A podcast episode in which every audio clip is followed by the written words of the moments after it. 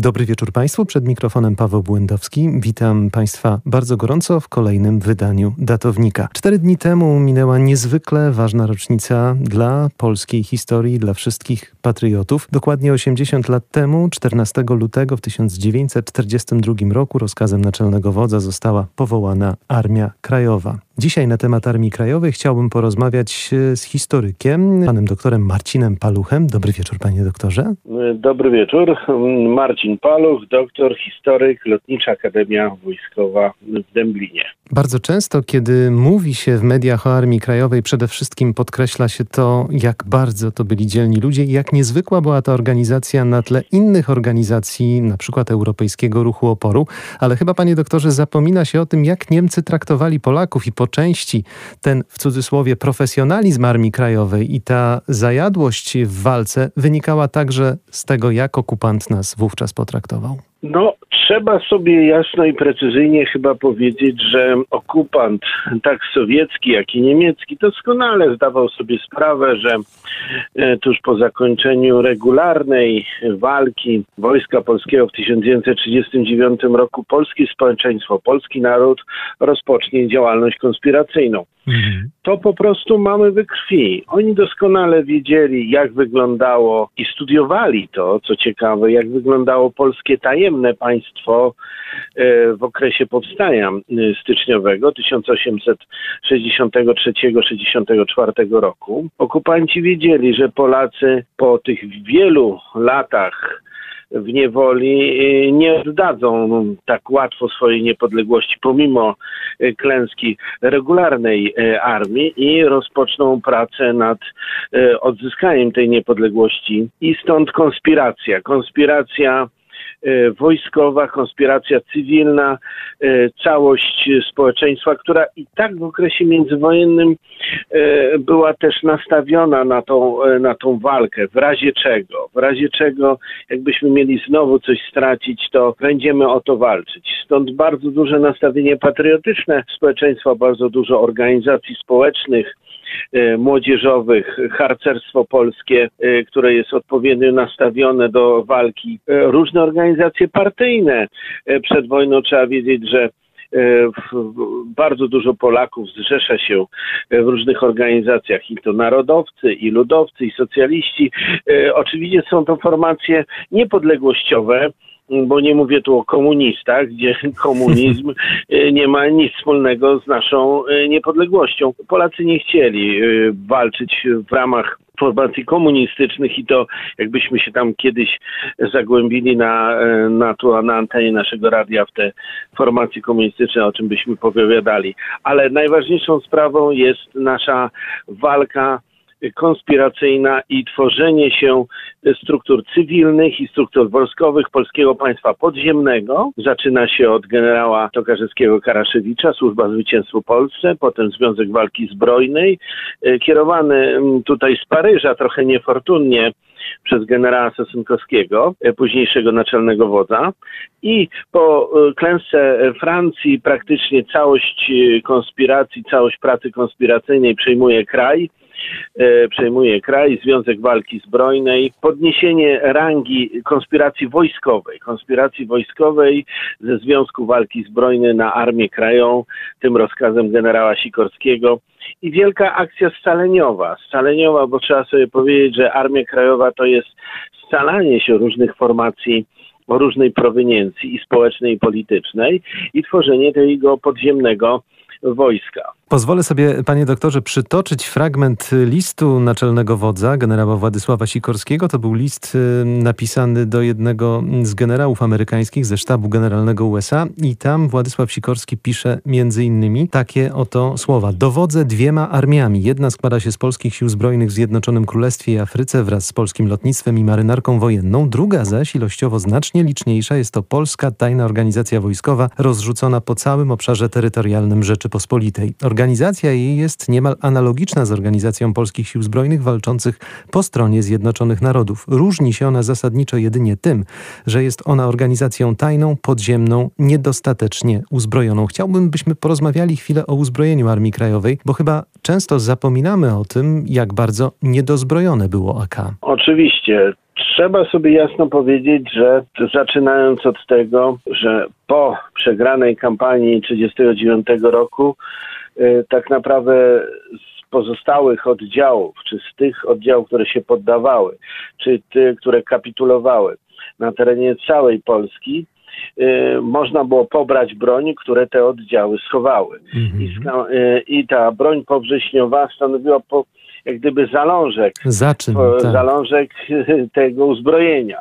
No niejednokrotnie problem polega na tym, że przechowywanie tej broni e, w różnych warunkach ziemnych czy niedostatecznie przygotowanych powoduje, że broń niestety się e, psuje. Psuje, jest uszkodzona, e, trzeba ją odrestaurowywać, remontować, no gorzej nawet że psuje nam się amunicja, bo amunicja czasami z września 39 po, po kilku latach w ziemi trochę inaczej strzela niż e, taka sama amunicja, którą byśmy dostali ze zrzutów lotniczych. A więc e, to raz. E, druga sprawa, odległość między mm, Londynem, tutaj akurat Wielką Brytanią, cała Europa jest zajęta przez okupanta, więc zrzuty lotnicze zaczynają się powiedzmy od 42 roku. Pierwsze próby w 41, ale od 42 samoloty docierają jak gdyby do połowy obszarów okupowanych, w szczególności do obszarów generalnego gubernatorstwa, bo na terenach bezpośrednio wcielonych e,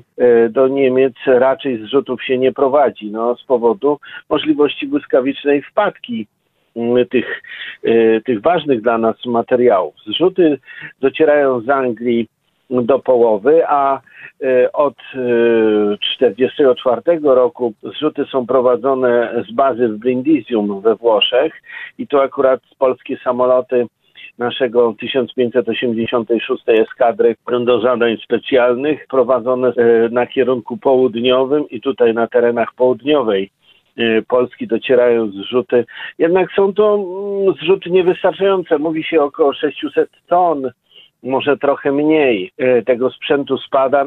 I co ważne, jest to sprzęt, którą Brytyjczycy mm, kierują tylko do działań bardziej sabotażowo-dywersyjnych. Ta broń oczywiście stanowi podstawę na przykład plutonów, e, plutonów Armii Krajowej, ale nam do walki już takiej wyzwoleńczej, do działań powstańczych potrzebna jest już broń ciężka, a tej broni ciężkiej to jest jak na lekarstwo. Stąd ja jak czasami opowiadam, że w powstaniu warszawskim y, to my artylerii nie znajdziemy. No tak. Praktycznie. Mhm. Praktycznie. Znajdziemy broń ręczną, ciężką broń piechoty, ar- armat nie ma. Nawet czołgi znajdziemy. A więc nie ma, y, alianci nie zrzucają tutaj cięższego zbrojenia, co oczywiście nie mówię, że nie jest możliwe. Jest, jest oczywiście, że możliwe. Ale nie, nie jest zrzucane. We Francji, gdzie odległość z Wielkiej Brytanii jest jak mała, plus oczywiście morze, Tak. y, podobno jest jakieś 10 y, tysięcy ton zaopatrzenia. Tak samo Jugosławia, Grecja troszkę mniej. No więc e, jakie są tam możliwości przerzucania sprzętu, to jest ta druga grupa. Jeszcze jest oczywiście możliwość zakupu, zdobywania sprzętu na Niemcach, no ale to są mniejsze rzeczy. Zdobywanie e, całych magazynów, e, no szczególnie w Powstaniu Warszawskim, byłaby możliwa, mm, powiem jasno, gdyby powstanie wybuchło troszeczkę wcześniej. Ja uważam, że to jest niestety zła data wybuchu, taka pod względem czysto wojskowym. Mhm. Zdobycie magazynów wojskowych wewnątrz Warszawy dla całego korpusu Armii Krajowej w Warszawie udałoby, powiem, dałoby możliwość ogromne i polityczne w późniejszym czasie, ale i wojskowe, że opanowalibyśmy e, całą Warszawę w pierwszych e, dniach e, sierpnia 1944 roku razem z Cytadelą. Cytadela jest bardzo ważna dla obrony Warszawy. Tu można o uzbrojeniu wiele mówić. Mamy cały czas do czynienia z formacjami partyzanckimi, które mogą i mają za zadanie prowadzić działania partyzanckie. Przejście do działań powstańczych czy regularnych będzie i jest dla nich bardzo trudne, y, co pokazuje akcja, Akcja burza, choć- tak jest. tak. Co pokazuje, no, e, na przykład uderzenie na Wilno, e, pomimo, że uderza mm, prawie 7 tysięcy żołnierzy zgrupowania wileńskiego, pułkownika Krzyżanowskiego Wilka w ramach operacji Ostra Brama, to jednak Wilna nie daje się zdobyć samą piechotą, no bo mamy formację piechoty Armii Krajowej. Dopiero wejście czołgów e, sowieckich powoduje zdobycie tego miasta.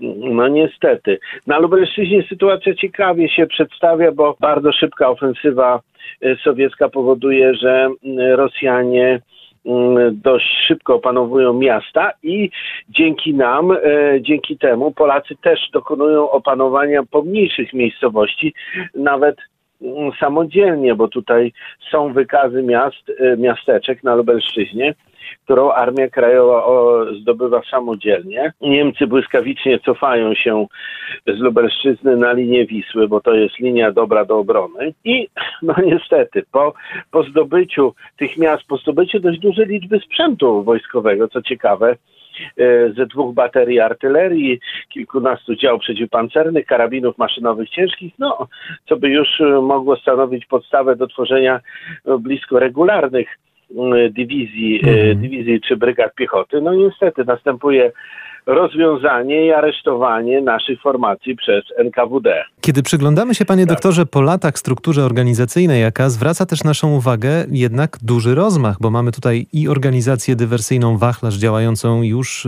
po ataku tak. Niemców na Związek Sowiecki. Mamy też specjalną komórkę, która niemal perfekcyjnie fałszuje dokumenty, więc trzeba przyznać, że tu działaliśmy niezwykle profesjonalnie, mimo braku w uzbrojeniu. Tu akurat jest nasze wielkie pole do popisu. Mm, wachlarz, a więc wzmożona dywersja na wschodzie. E, Sowieci mm, nie chcą widzieć tej, e, tej pomocy. Nieraz, to, nieraz ją deprecjonują nawet współcześnie, współcześni historycy tak. w Rosji. E, to jest duża operacja jak na państwo podziemne polskie, bo my dokonujemy tam całej, całego szeregu operacji dywersyjno-sabotażowych na liniach zaopatrzeniowych armii e, niemieckiej na froncie wschodnim. I tam e, są wysyłani nasi najlepsi żołnierze, a więc cichociemni komandosi Armii Krajowej. To z nich tworzą się grupy dywersyjne i one, te grupy dokonują sabotażu, ale i one też płacą bardzo ogromną cenę krwi. Tak, tak, tak. E, co ciekawe, nasze komórki legalizacyjne, które działają przez cały okres e, wojny. Tutaj jest wiele o tym książek, żebym ja już tutaj nie pomylił, bo ja zawsze widzę obraz jednego z takich naszych najsłynniejszych fałszerzy, jednego z dowódców tych, e, tej komórki. Stanisława Jankowskiego być może? Tak jest. Mhm, tak Agatona. Jest, Jankowski, Agaton. On praktycznie tak fenomenalnie wykonuje swoje dokumenty, że Polska e, polscy kurierzy e, mogą bez problemów jeździć po po całej Europie. Co zdaniem pana doktora było największym sukcesem Armii Krajowej na przestrzeni lat okupacji, biorąc pod uwagę oczywiście także powstanie warszawskie? To tych sukcesów to, to mamy wiele. E, znaczy tak, dla aliantów mm, to, co e, wszyscy chyba historycy powtarzają e, w ten dzień, to oczywiście mm, rozpracowanie poligonu poligonu rakietowego w Peneminde, na wyspie Uznam. Mhm. Tak. Co tam się dzieje? Tam Niemcy prowadzą szeroko zakrojone badania nad bronią rakietową i tam produkuje się, zaczyna się produkcja e, rakiet V2, a mniejszej wersji bomby latającej V1. E, Niemcy bardzo duże pieniądze kierują w bronię rakietową, a więc broń która może przechylić szale wojny. Rakieta V2 to tu jest oczko w głowie Wernera e, von Brauna, tak słynnego tak konstruktora e, niemieckiego. E, V1 to jest taki początek, ale chodzi o to, że ta broń, pomimo swoich nie, takich niedociągnięć czy małego zasięgu, może przenosić w późniejszym czasie broń nuklearną, o ile by Niemcy taką broń wykonali. A wtedy sytuacja na froncie zachodnim e, czy na froncie wschodnim zmienia się diametralnie. Trzeba e, te badania zniszczyć i tą bazę zniszczyć i to, to dokonują samoloty alianckie w 1943 roku. I co ciekawe, e, następnie Niemcy przenoszą pracę nad rakietami tutaj do Polski. Stąd z poligonu Blizna są prowadzone strzelania rakiet V2 w różnym kierunku na terenie Generalnej Guberni. I co ciekawe, w maju 1944 roku jedna z rakiet, która uderza, e, spada w bagna Bugu, e, jest odnaleziona przez placówki Armii Krajowej, zabezpieczona, ukryta było. praktycznie przed Mhm. Niemcami bo Niemcy oczywiście po takim strzelaniu wysyłają swoje ekipy, żeby zebrała szczątki. Niemcy tych szczątków nie znajdują, my, my jesteśmy szybsi. My Mhm. jesteśmy szybsi i my zdobywamy te szczątki e, tej rakiety, ukrywamy.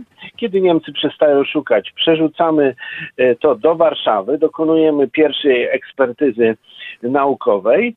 Potem ta, ta rakieta, te szczątki jest przewieziona kilkanaście kilometrów na południe e, pod Tarnów i tam, e, tam ląduje mm, samolot e, Dakota w lipcu 1944 roku w ramach operacji Most 3 i zabiera te szczątki. Tak naprawdę to my dostarczamy Brytyjczykom wszystkie dane do tej rakiety, a powiem jeszcze jedno, że kiedy poligon Blizna jest zajęty przez Sowietów, e, kiedy Brytyjczycy do, docierają do tych Tak.